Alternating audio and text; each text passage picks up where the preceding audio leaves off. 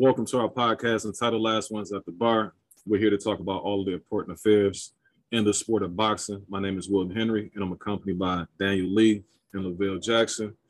This week, we got a lot of topics that we're going to discuss. We've broken them down where some of them we're going to take um, individually, but we still all may chime in on those topics um, as well. But we have so many. I was thinking about not having an introductory question, but I still want to do it just to go ahead, lighten the load, and you know, get everybody comfortable and ready to talk boxing. But before we get started, fellas, quick question I have for you. Because tonight, you know, we talk about verses, we talk about, you know, a plethora of topics um, just to introduce the week's, you know, material that we're going to discuss. But this week, what I want to ask you is this. Um, I was just thinking about just TV in general. Do you guys have any like TV shows or anything like that that you watch on a regular basis? Oh man, yeah, it's, it's, it's plenty of shows that I watch and I try to catch. You know, even my schedule. Thank goodness we we got DVR and all that other good stuff that we didn't have like in the 80s and 90s when I was addicted to television. But uh, some good shows that I watch. Uh, of course, we have you know The Walking Dead. That's you know pretty much wrapping up. I think the last season.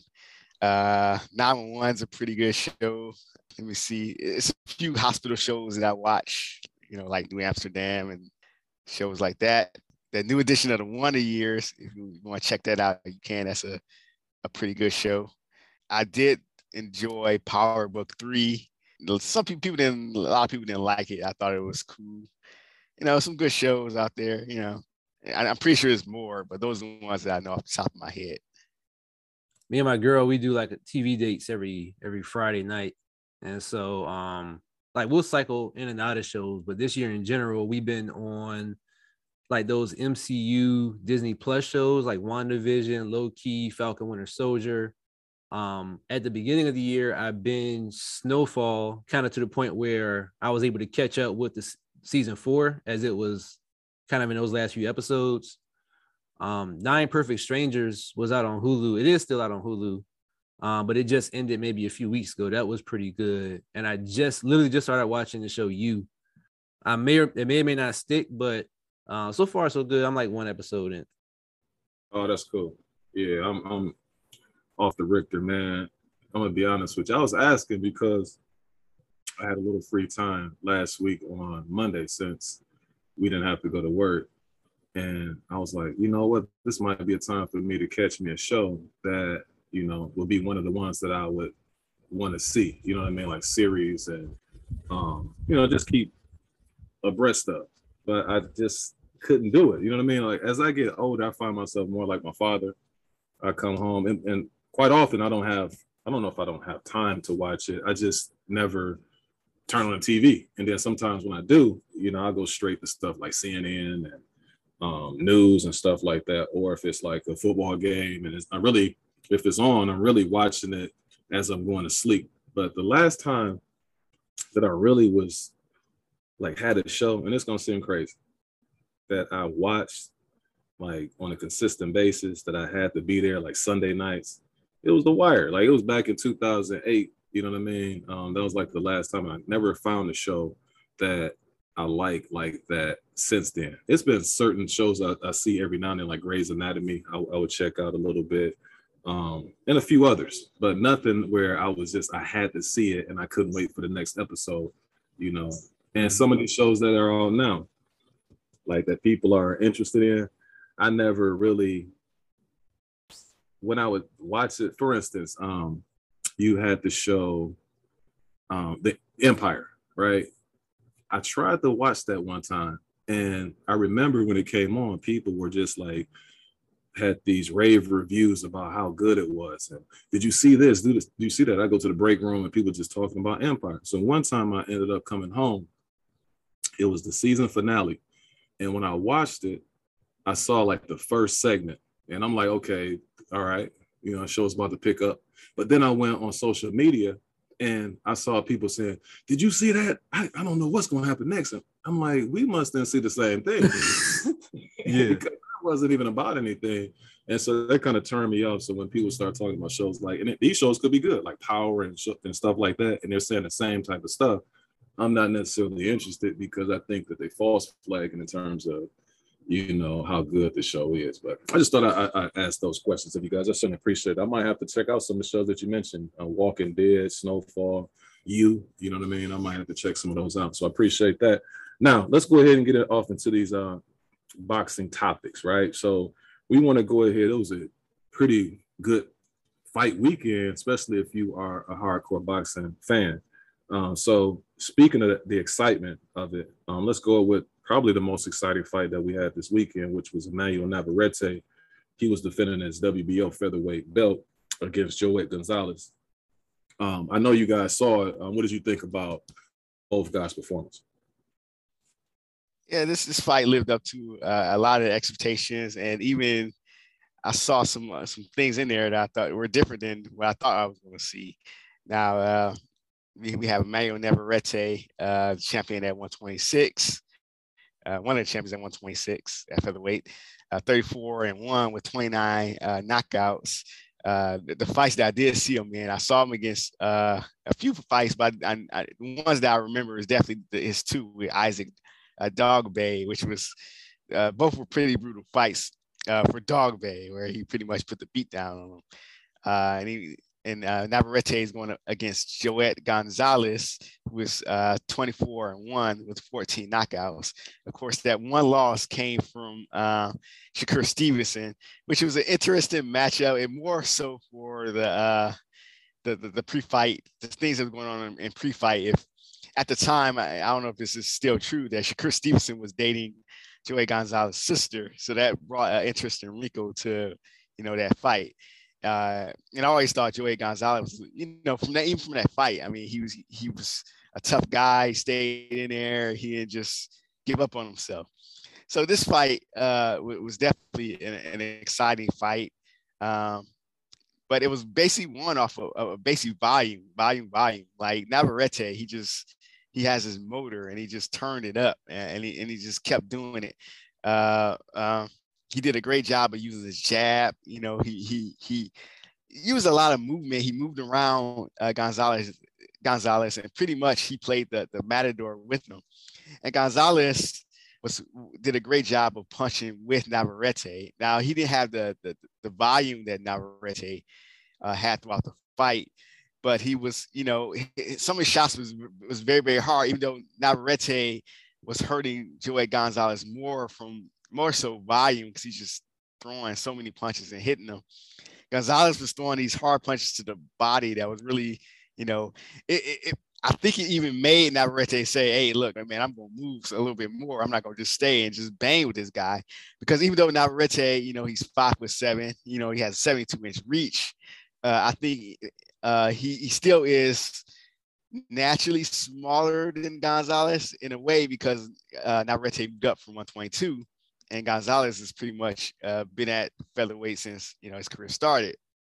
So Gonzalez is probably a little more stockier, and and Navarrete, I guess he was feeling some of those those body shots, and you know, and some of those shots in his in these exchanges that he was getting hit with. It's that Navarrete did a good job of ending those combinations. Once those exchanges ended, Navarrete went in and ended and then move away. Uh, uh, and that would force Gonzalez to have to track him down again and cut the ring off again. And it was it was a very it was brutal fight for both guys. I think Gonzalez did. I think he, he suffered a, a, broken orbital bone. Um, but props to him. It was a it was a really really tough fight for him to just fight through, and he didn't give up. And I was very surprised that beforehand, I saw some some uh, things online that people were thinking that Navarrete was gonna uh, to stop Gonzalez, and I knew that wasn't to be the case unless it was on some some even even the injury yesterday. I think it would have been on something like that. But even then, Gonzalez fought through it. Uh, it, it, and there was certain rounds where uh, Joet was just giving it to Navarrete in, in bunches, but it just wasn't enough to overall to, to win the fight. Um, but it was a it was a good fight. Um, I think there was a knockdown There might have been a knockdown that wasn't scored. I think it was in the I can't remember what round that was in, but but I, I think there there was a, a, a, a I think it was a knockdown that wasn't scored that should have been scored for uh, Gonzalez. But even then, uh, it, it, was a, it was an entertaining fight to watch. If you haven't watched it, check it out. Great fight.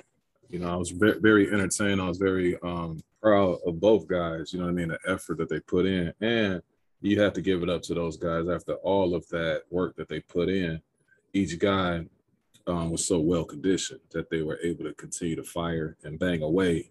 You know, for the full 12 rounds. But how I had it, rounds one through three, I gave to uh, Navarrete, and then he opened a cut under Joet's eye in the I think it was his right eye in the second round.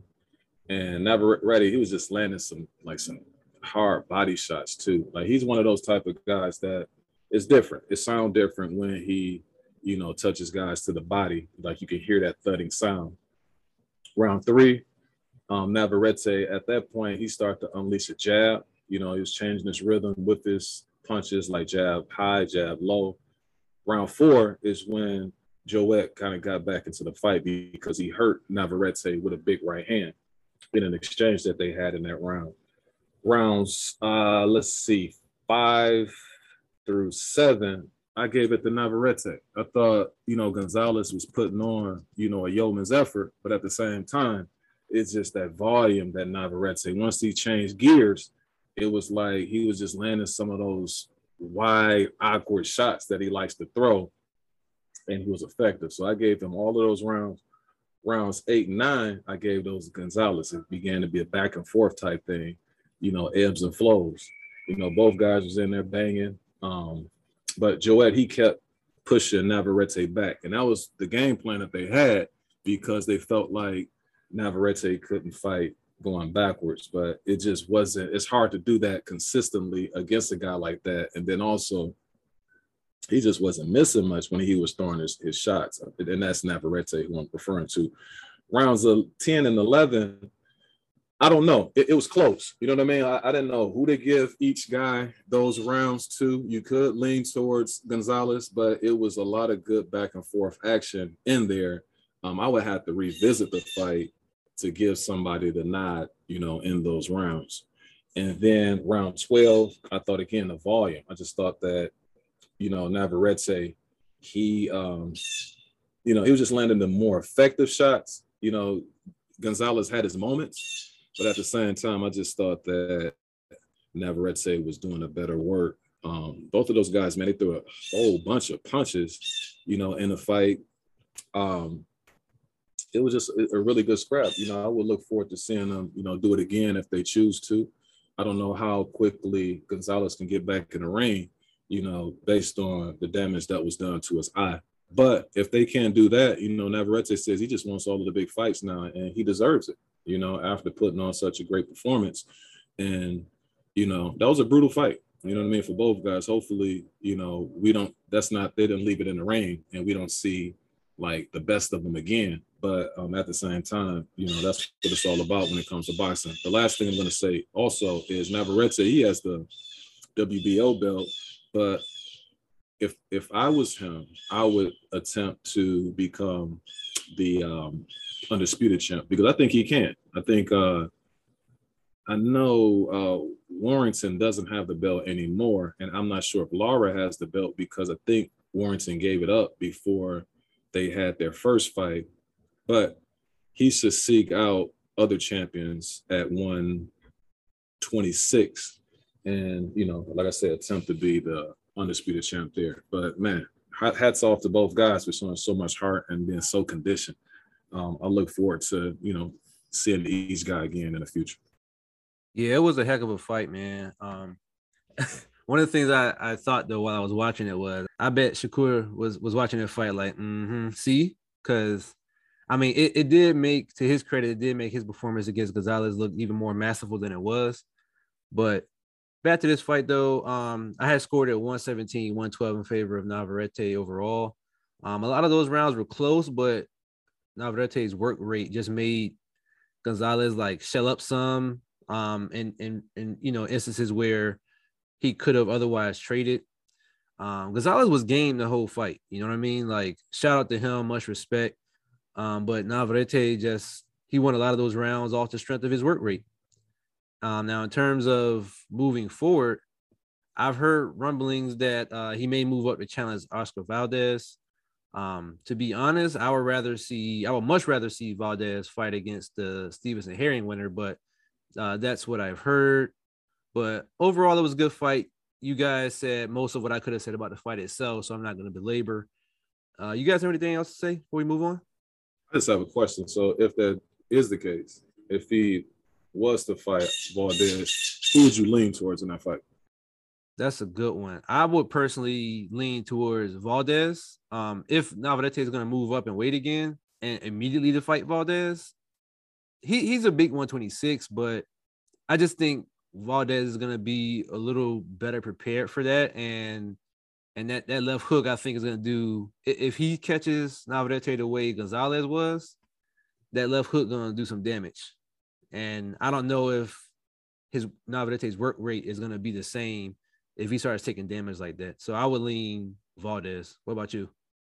I would lean towards Valdez also for, for the same reason. I think Navarrete is moving up again, and I think this might be his what his fourth or fifth fight at featherweight uh, from uh, super bantamweight.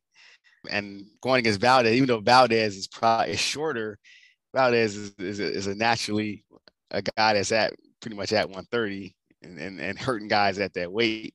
So uh, it'll be exciting fight. I, I, I would rather see, uh, like, like, like I said, I'd rather see Valdez go against the Herring Stevenson winner. And for Navarrete, uh, I'd rather have him unify and try to get uh, a fight with with uh, Mr. Gary Russell Jr. That's what I would want to see.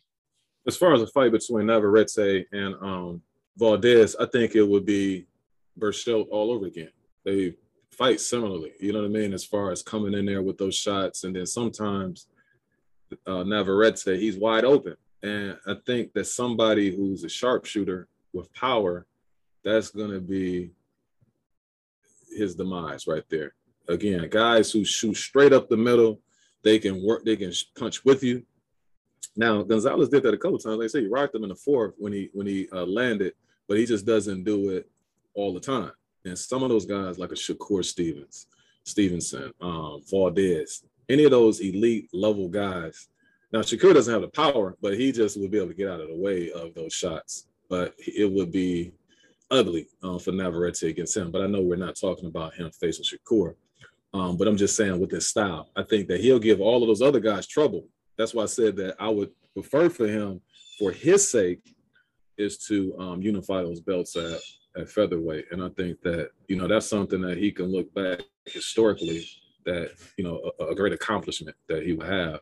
And then later on, after you accomplish something like that, then you might want to, you know, go after a, a Valdez or somebody like that and see where your talent takes you. You know what I mean? If I'm good enough to do that. But right now, um, I think that it wouldn't be wise.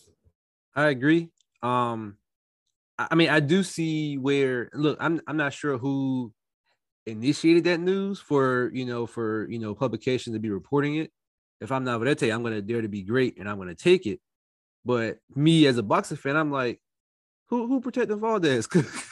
Because I mean, it seems to me like the obvious match would be like to unify at 130, but it's like, you know, I mean, this this potential news wouldn't come out of nowhere, and it would seem to be to the benefit of Valdez more than anybody. But you know what I mean? Like boxing on boxing though. Oh yeah, oh yeah.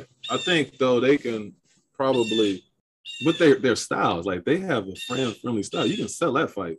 You know what I mean? So I can see how that can be the case. Then you got the Mexican Mexican type thing, and the WBC is all about that. You know mm-hmm. what I mm-hmm. mean? Like they, they actually kind of provide certain safeguards for their people. You know what I'm saying? So I just can see all of those things, Mexican Independence Day, Cinco de Mayo, you know what I mean? Like they just they can do it do it up with that one if they decide to go in that direction.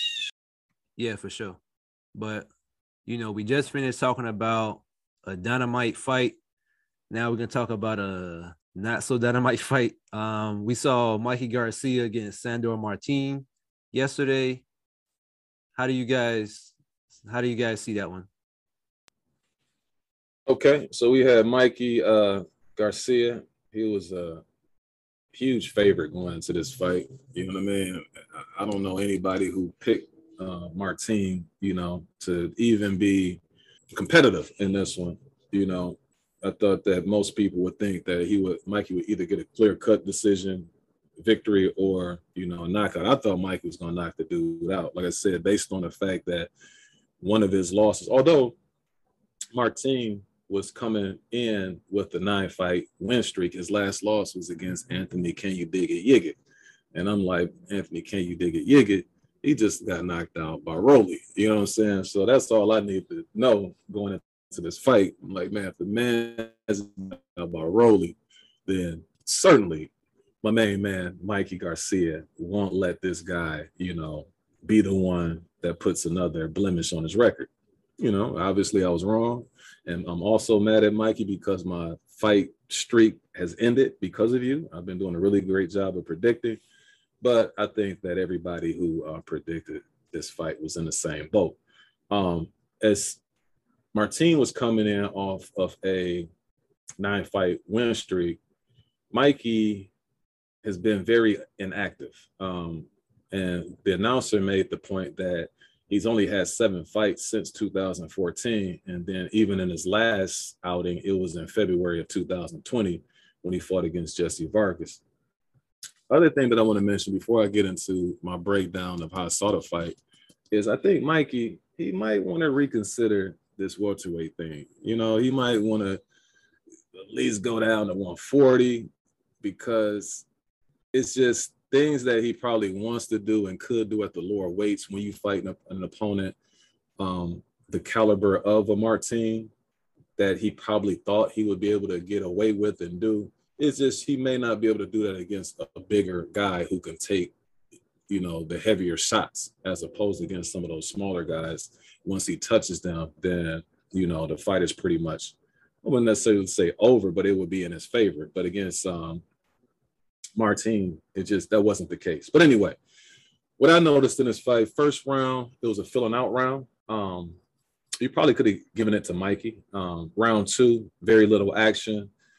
I gave it to Martin. Um, but then round three is when it started to pick up. And the fact that Mikey wasn't getting anything off early, Martin, I think in round three is when he started, you know, he, he landed like a nice counter off the ropes. And then by round four, I noticed that he landed a nice left, like right down the pike on Mikey. And that started giving him confidence because Mikey really wasn't, he was still being so patient. Um, and once he started gaining confidence, when I knew he was really confident, it was one time he landed this sneaky uppercut. It, it landed on Mikey, and it was just you, you don't throw that punch if you're not confident. And then the fact that he landed it and he did it with such ease, you know, and then also he was catching Mikey with counters like off the ropes on a consistent basis. He was cl- clipping him like on the way out, he'll clip him with a right hand. And so that's when I was like, oh, this might be a long night for Mikey if you know he doesn't pick up the pace. And also, this is not a 12 round fight. So Mikey likes to be patient and break people down. And you don't have that luxury. You starting to have a lot of rounds that is going in Martin's uh, favor.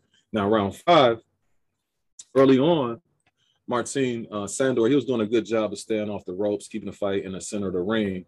But then later in the round, Mikey landed um, some nice punches on the rope. So I gave round five to Mikey. And then round six, I slightly favored a close round to Mikey, um, but it wasn't anything special. Round seven as well. I just thought that those rounds wasn't anything special. And the fact that Mike is the marquee guy on the bill, I figured that they would probably end up giving him those rounds. Um, round eight, um, Martins, he was just executing a perfect plan by maintaining the distance and then sometimes when Mikey tried to get in there and you know throw some of the combinations he's known for, that Martin was just simply either clinching or you know he just would be a little bit too elusive. And then it got to a point where at the end of the round, I was like, man, this dude is whooping on Mikey a little bit too. So I gave round eight to Martin. Round nine, I gave that to Mikey. And then round 10, I thought that it was close, but I thought that Martin sealed the deal when he um, like landed a few combinations on Mikey towards the end of the round. So really, the way I had it, I had I thought the fight really was even, but it was one of those fights where the guy who won majority not majority of the rounds, the guy who won the rounds that he won, he did it in a more convincing fashion. Like the the rounds that Mikey won, it was like he just barely won those rounds. So when you just think about the fight and you're not scoring it at all, then you'll be like, um, Sandor Martin won that fight. You know what I mean? And so I could have seen a draw or Martin um, being victorious, but I didn't see Mikey winning the fight. But I just thought that all in all, when I um, scored it, that it ended up being even.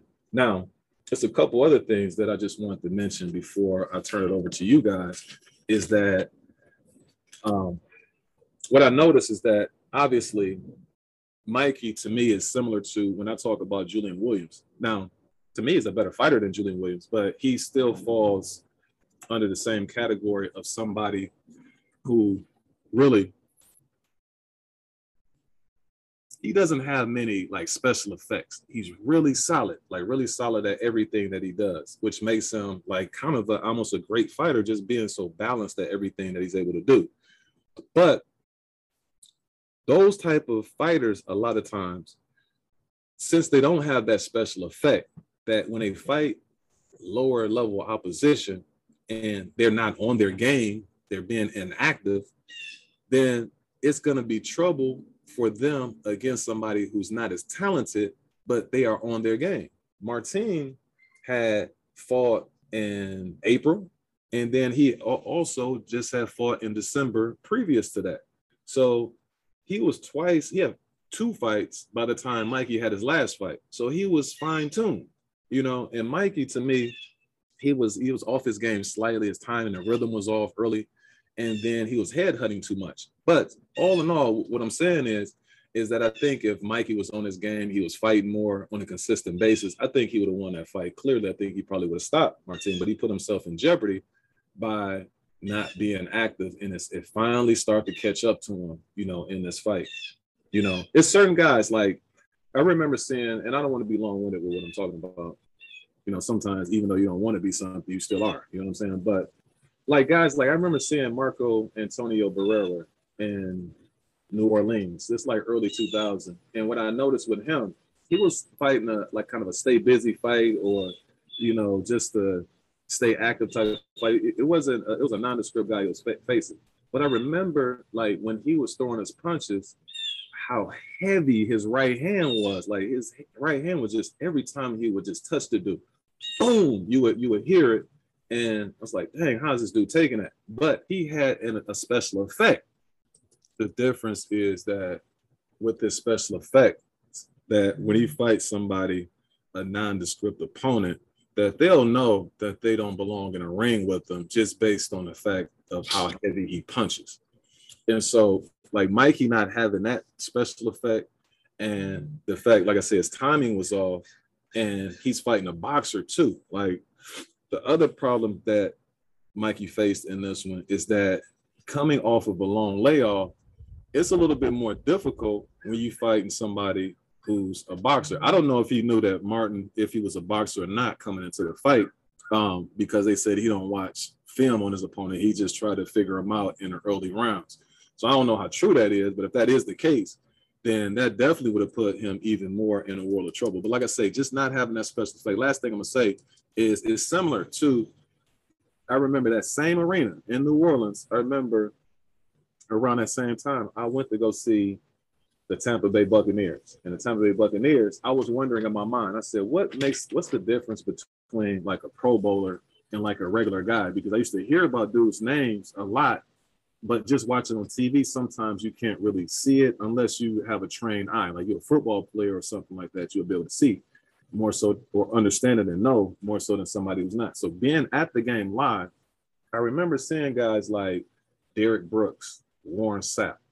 Like when they would tackle somebody or they touch somebody, those dudes wouldn't move. That's it. Like you, you're not going any further. Like as soon as the running back, something like that, hit them and you know going to them, then they go down. Other guys, they might get you know some more yards after contact or yards after catches and things like that. But you were not going to do that with Brooks, or you're going to get pushed back, right? And so that's like kind of like the elite fighters, right? Like some of those guys, I consider Mikey elite it's just he's minus the special effect, but you would have seen more um, out of him. And I think that Mikey Garcia, like when you talk about Barrera and him, I think that he probably has like better power in both hands. than um, Barrera, maybe. But that as far as like that one effect of once you get touched by that punch, and also Barrera was fighting lower um, weight in the lower weight class. He stayed there. He wasn't trying to go up like Mikey's doing. And like I said, that's the reason why I was saying earlier also is he might want to reconsider the 147 pound thing too, because that may not be something that's going to be suitable to him just fighting those bigger guys because they can take more. And like I say, by not having that special effect, that's that's going to do um, my main man Mikey in. But all in all, great win for Sandor Martin. I don't want to take anything away from him. Um, I think they're likely to set up a rematch, but I think that that's something Mikey might want to correct before he goes into another big fight. And la- this truly is the last thing I'm gonna say. Is what I think that Mikey should do is after he gets the rematch against Martin, right that wrong. He should fight guys like who was in uh, Jose Ramirez was in the house. I think that, that that's a good fight for Mikey Garcia. Regis Prograis is still a good fight for Mikey Garcia, but don't try to you know get a rematch and then go into a fight with one of those bigger 147 pound fighters because you're going to put yourself too far at a disadvantage. But that's all I have. Yeah, the first seven rounds was kind of weird to watch for me because it was like they would show the numbers and Garcia was punching and landing more, but my eyes were telling me that Martin was winning the fight. Like Garcia was doing this thing where he would walk him down, and you know the commentary was like, you know, this is gonna mentally exhaust Martin, but he seemed comfortable being walked down. Like he fought well off the back foot. And then when Garcia seemed like he wanted to come in, boom, there were several times where Mar- Martin would catch him coming in. And then Garcia didn't do a great job of cutting off the ring. And so like when Mar- when Garcia would, would try to cut off the ring, Martin would find a way out of there. And he just didn't let Garcia establish the jab. And so like I called this fight like I was doing a round by round on our Twitter page. And after round seven, for those who saw it or for those who didn't see it, I was like, I didn't have me saying Mikey Garcia needs a knockout on my bingo card, but I think we here. And then like right after that, they went to Jessica McCaskill, and she said the same thing. Like I was like, this is it, it was just like a Twilight Zone kind of moment for me to say, for me to even think that Garcia might have needed the knockout, which in my mind wasn't going to happen because he wasn't hurting Martine up to that point. And so the question for me was was it ring rust or what? It looked more mental to me because it looked like Garcia never really figured out what to do with Martin's game plan. And he, it also looked like he didn't think that he needed to figure it out because he was fighting as if he was up on the cards the whole time. You know what I mean? Like after round nine, he's like pumping his fist to the crowd. And I'm like, the crowd not even like into it like that. And then you know he he's not really fighting with a whole lot of de- desperation in round 10. And then the whole time Martin landed, I think, 31 punches that round. And so I had Martin up at that point and I had him winning 96 94. But he fought that last round as if he was down on the cards and really needed that round, which I respected a ton. So I'm not sure if a rematch is going to be next for these guys, but if Garcia wants to have a crack at any of those names that you was mentioning, Will, he's gonna have to look like he's ready for that kind of smoke. So yeah, I, I feel like the rematch is all but inevitable. Yeah, I think this is just somewhat just a, a result of Mikey not really uh, being up for this fight. He seemed kind of, you know, bloated. He, he, seemed sluggish. He seemed like he he basically thought that he was walking in and win off his, his skills alone and not actually taking training seriously. Not saying he didn't take his training seriously, but he didn't do it to the, the fullest of his ability. Um, and, and it's kind of evidenced by this fight being at, I think it was at a catch weight at 145. This fight could have been at 140. I mean, Sandor Martin fights at 140. And it's not like he's bigger than a lot of the, the guys that Mikey is chasing. He really isn't, you know. So I think it, I think Garcia, it was kind of him overlooking Martin, Martin also because everything would come out of his mouth before, before this fight was Regis Prograis. And I think they were spending so much energy trying to build towards that fight and get that fight hyped up. Even Regis Prograis was, was, was, uh, you know, upset that Mikey lost, you know, so uh, I, I, th- I think, you know, he, Mikey could probably do better in a rematch and, and, and I don't think he can can stop Martin. I'm not sure because of how Martin fighting and some of the trouble that he was giving him unless Martin can't fight like that anymore. But it was just telling that that that Mikey Garcia looked like he was trying to figure Martin out for like four or five rounds, and, and once he started having success, I mean, it, it, was almost like this is a 10 round fight. This is not a 12 round fight where, you know, you can come back, you know. Uh, and, and it was telling that Martin was winning the, the, the, the jabbing contest with Mikey Garcia. And Mikey, it was like they were jostling for, for, you know, seconds at a time, trying to see who could jab who. And Martin was winning those exchanges. I think, and, and I thought it was weird when the lights went out in the second round. I thought that was an uh, interesting occurrence. but you know, it it was uh, it wasn't like this exciting fight. Of course, this wasn't like the, the fight we just covered.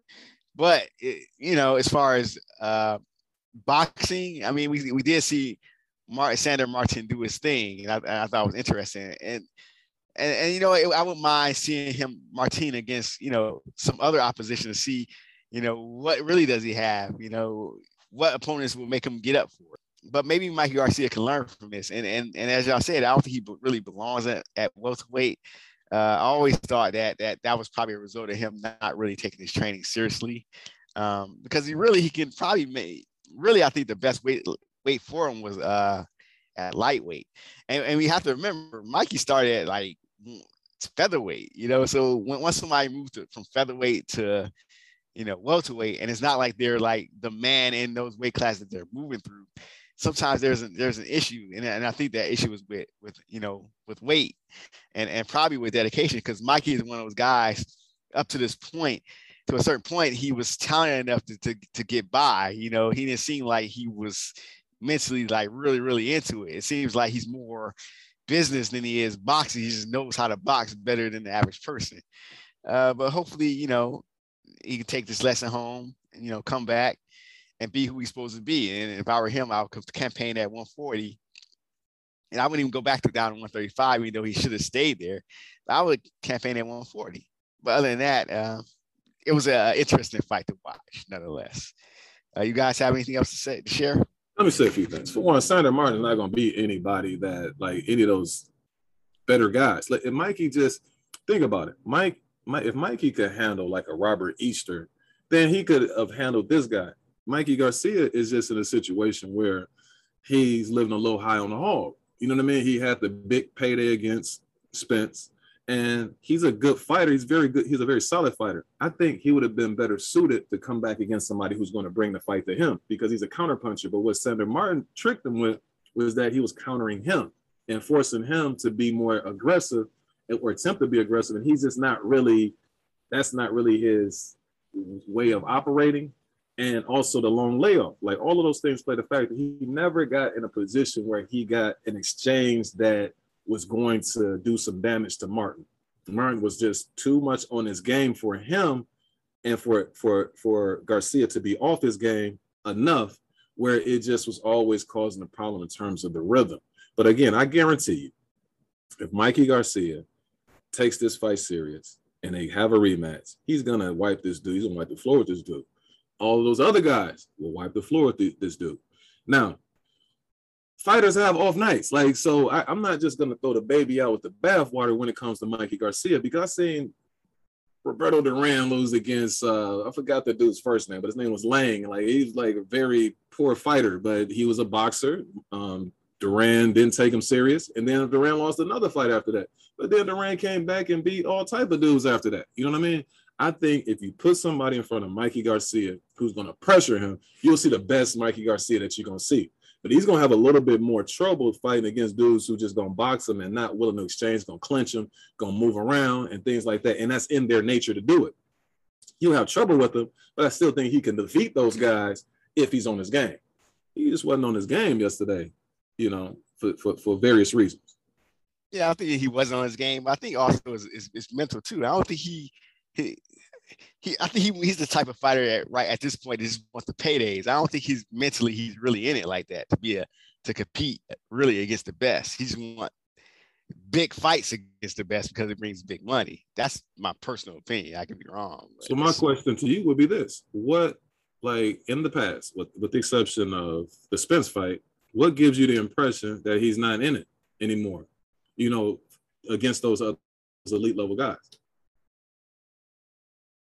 Even when you look at look at the Spence fight, yeah, he believed he could beat Spence, but he moved up. He had so so many other fights that he could have fought at lightweight. He left the lightweight division when it was getting hot, and he could have had good chance to beat those guys. He never even went went back down. Even when you look at what he's done since the Spence fight, I mean, what really has he done? And, and he's he's in one of the hottest like for example, he's a he's what I call a floater right now because he, he's really not at 140, but he's really not at 147. So he, he can kind of go between the two weight classes, and both of them are very hot weight classes right now. And what has he done even since the Spence fight? Now I give him COVID and all that stuff has been going on, but I mean at the same time, it's like, what? What are you doing? You just you just answered your question. COVID. like what are you supposed to do? Like he can fight um, pretty much a lot of people were on the shelf during COVID. So he fought Spence in what, 2018, 19? COVID hit. You know what I'm saying? He had that one fight at 147 that he had. Um, Vargas. Yeah, he fought Vargas. You know, what, what can he He was on the verge of fighting Regis. He was trying to, like, you know, get a little tune up in. You know, he got tuned up. So it happens. I got to see him, like I say, let him fight Regis and if he's performing like that against like a Regis Prograis, I think Regis is like right there as far as a matchup. That is something that's going to be right up Mikey's alley because you got somebody who's going to be firing those shots. He's a counter puncher. He's a pretty solid puncher with both hands, and he's fighting somebody that's not too big for him. Somebody that height wise is going to be suitable for his style. And let's see what happens when he fights somebody like that. You know what I mean? Like if you if I ever see Mikey Garcia fighting against a pressure fighter and he's not successful in those matchups, then I'm gonna be questioning whether or not Mikey really his heart still is in it. But when you find somebody who's moving around, and I don't give him like any type of excuse, but you know that was going to be a difficult match right there, just based on the circumstances. We add all of those factors in, being off for a long time not really respecting the opponent. You know, dude losing that Anthony, can you dig it, yig it? You know what I mean? Like you already looking past him, talking about other guys. You know, a lot of times people have hiccups under those circumstances. But again, if I see him face somebody like Regis and he can't get up for that, then I know something is not right. He's not in it like he was before. But until then, you know, I think that Mikey's still Mikey. Okay, uh, moving along. Uh, there was a uh, a pretty interesting cruiserweight bout that happened yesterday. I'm talking about uh, Marius uh, Briedis uh, versus Artur Mann. Uh, did you guys sh- uh, see that fight? If you did, what were your thoughts on it? Yeah, we have my main man, um, Marius Briedis, you know, from Latvia, entering into this fight at 27-1 with tw- with 19 KOs. 36 years old, 6-1 with a 75 inch reach, going against Artur Mann, 31 years old, 6 1, 17 1, and 9 with nine KOs out of Germany. Now, um, this fight lasted, I want to say like three rounds. When you know I first started watching the fight, I'm like, look at old Briedis, he coming out here looking like a hooper from DC. You know, he come out there, he had a long shorts on with the high knee socks on. You know what I'm saying? I was like, he looked like old Walt. Um, what was Walt name? Walt Williams from DC. I was like, come on, man, like what's up with that? But anyway, um, round one came around, Briedis came out with the stiff jab, throwing lefts and rights. You know, he throws punches with mean intentions.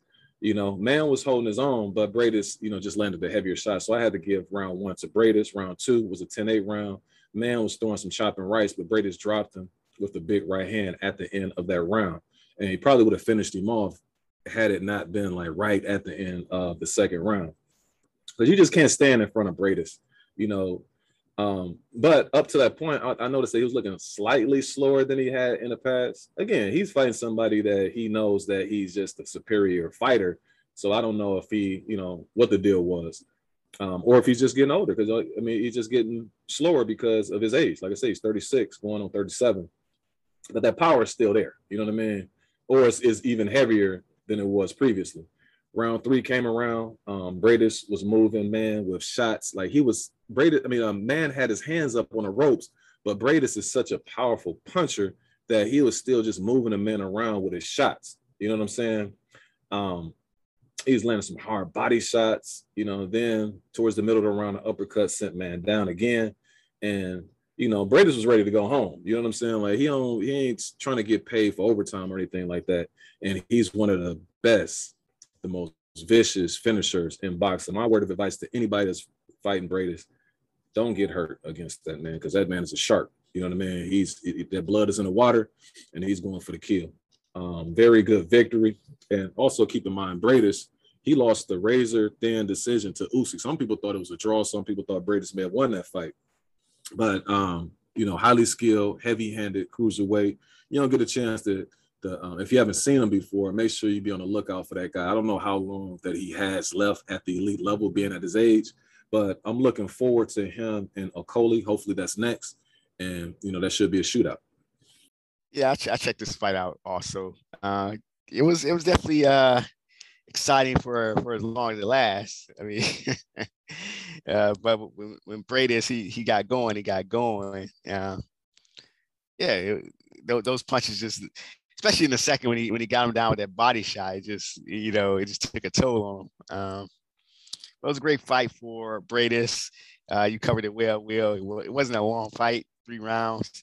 Um, and, and, of course, uh, Okolie, him versus Okolie, that'll be a, a, a fight that we'll definitely uh, be up for for watching. I mean, that'll be a exciting one to watch.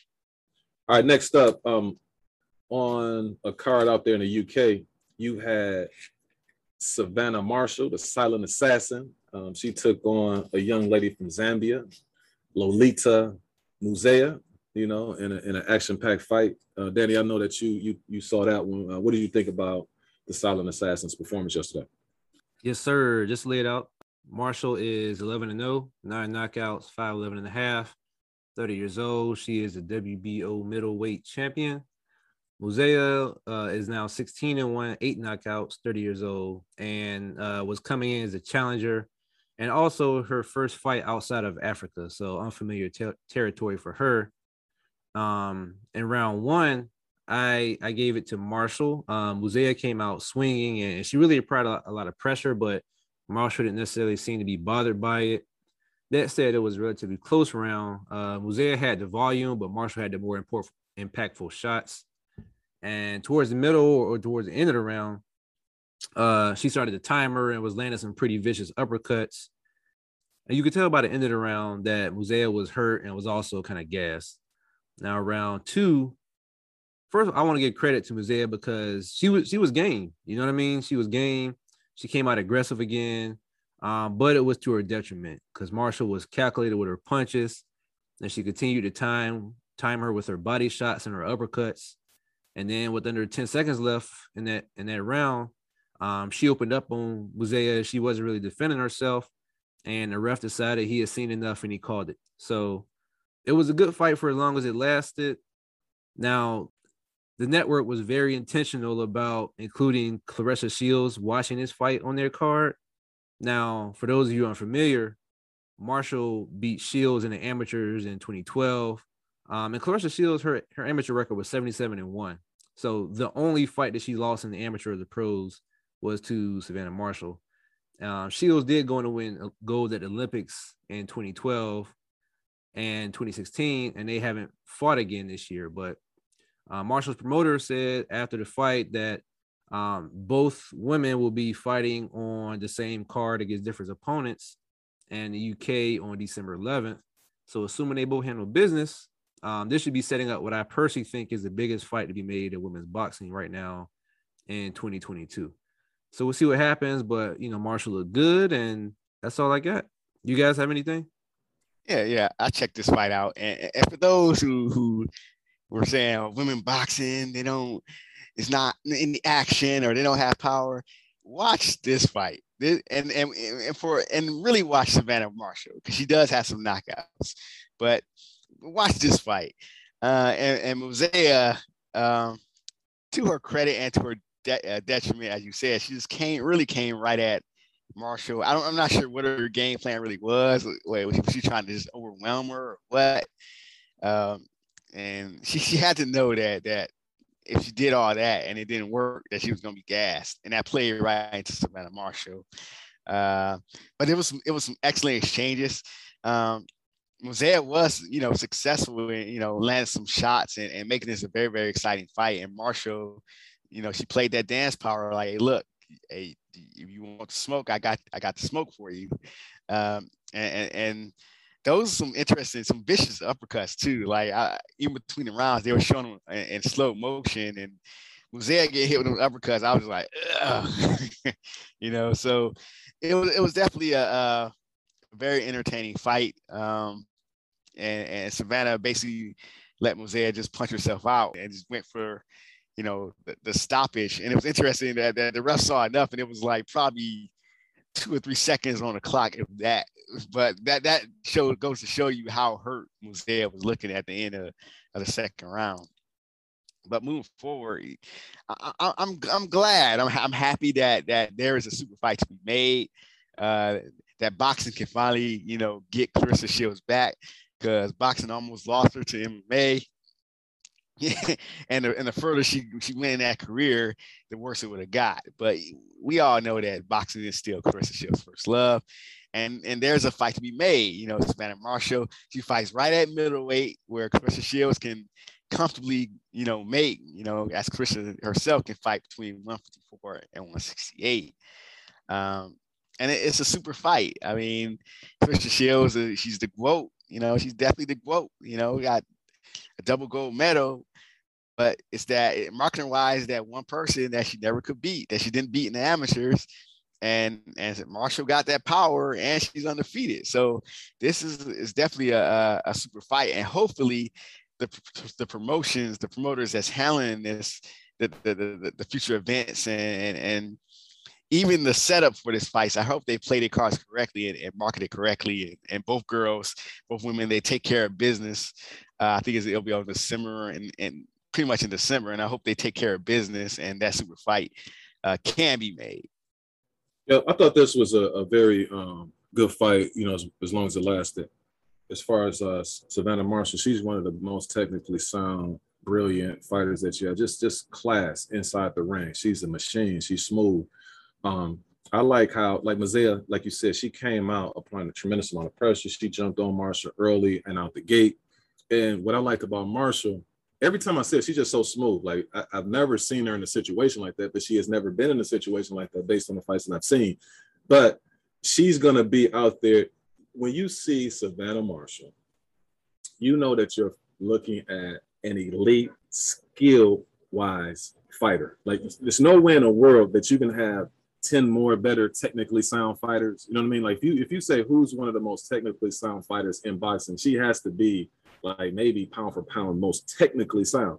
Because when Mo- Muzeya, and I, I can't discredit Muzeya for attempting to come out there and apply that type of pressure because she's not going to outskill Marshall. And Marshall being so comfortable in the ring, the only way that you can, with, with the skill level that Muzeya had, the only way that she could be competitive if she was going to be competitive is to try to get her out of that box that she's in. She can just she can have like a tuxedo on and not be not sweat. You know what I mean? Like she could she's that cool inside the ring. But on the flip side of that, I like that about Marshall is the fact that it's like when playing basketball. Like sometimes, and I always like kind of give these type of comparisons, but if you have somebody who's putting on a press, like they trying to pressure you, they all over you, got the ball. The easiest thing for you to do is make them do something that you want them to do. Okay, I know you're trying to press me, and so I'm gonna act like I'm gonna go this way, and then I'm gonna go ahead and go this way. I'm just gonna move you around, and I'm gonna be calm while I do it. I'm not gonna let you fluster me because the more you fluster me, that's when I can lose the ball. And she never gets out of that comfort zone where she's okay. You want to bring this type of pressure, let me go ahead and run you into these uppercuts. So I'm gonna lean to this way, and then once you come over, I'm just gonna pop you with the uppercut. And she was just killing her with the uppercuts and those right hands. Um, just too much skill, you know what I mean? And then also on top of that, she's a star. You know what I mean? Just her presence that she has, she's gonna command a room. So when it comes to those interviews and things like that, she's not gonna get flustered. Because even when Claressa Shields, you know, gave her a little breakdown of their history about how she lost that one fight, but every time they were supposed to fight again, that Savannah would lose. Like it was four times that they were supposed to fight again, but then she ended up losing the fight before she can face Claressa. So she just listened to her and what she had to say.